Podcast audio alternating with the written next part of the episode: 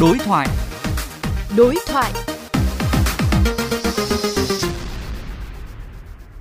Thưa quý vị, báo cáo của Bộ Lao động Thương binh và Xã hội cho thấy tính đến giữa tháng 8 mới chỉ có hơn 16 triệu người thuộc các nhóm đối tượng lao động nhận được hỗ trợ từ gói hỗ trợ 62.000 tỷ đồng với mức giải ngân ở mức hơn 17.000 tỷ đồng. Theo các chuyên gia kinh tế, có rất nhiều vướng mắc đã phát sinh trong quá trình thực hiện gói hỗ trợ này. Vậy làm thế nào để tháo gỡ những nút thắt, qua đó đẩy nhanh tiến độ giải ngân để kịp thời hỗ trợ cho các đối tượng đang gặp khó khăn do ảnh hưởng của dịch bệnh? Đây cũng là nội dung cuộc đối thoại giữa phóng viên Sở Nguyên với Phó Giáo sư Tiến sĩ Đinh Trọng Thịnh, giảng viên Học viện Tài chính.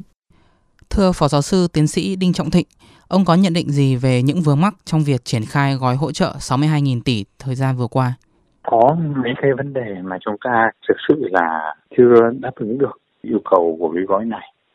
Cái lực lượng lao động cũng rất là phức tạp. Cái lao động mà người ta không được ký hợp đồng chính thức này,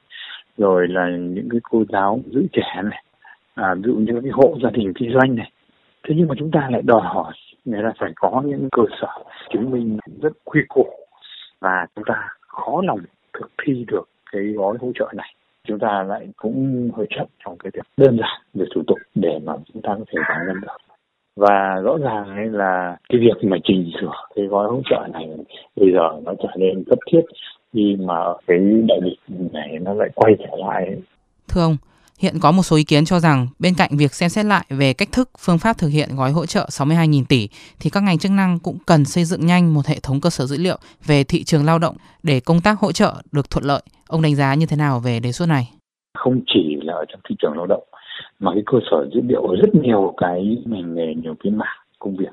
của chúng ta là nó chưa có một cái kho dữ liệu. Và vì thế cho nên là hoạch định cái chính sách cũng như ban hành các cái chính sách ấy, đôi khi nó không sát với thực tiễn và nó không sát với lại cái yêu cầu của thực tế.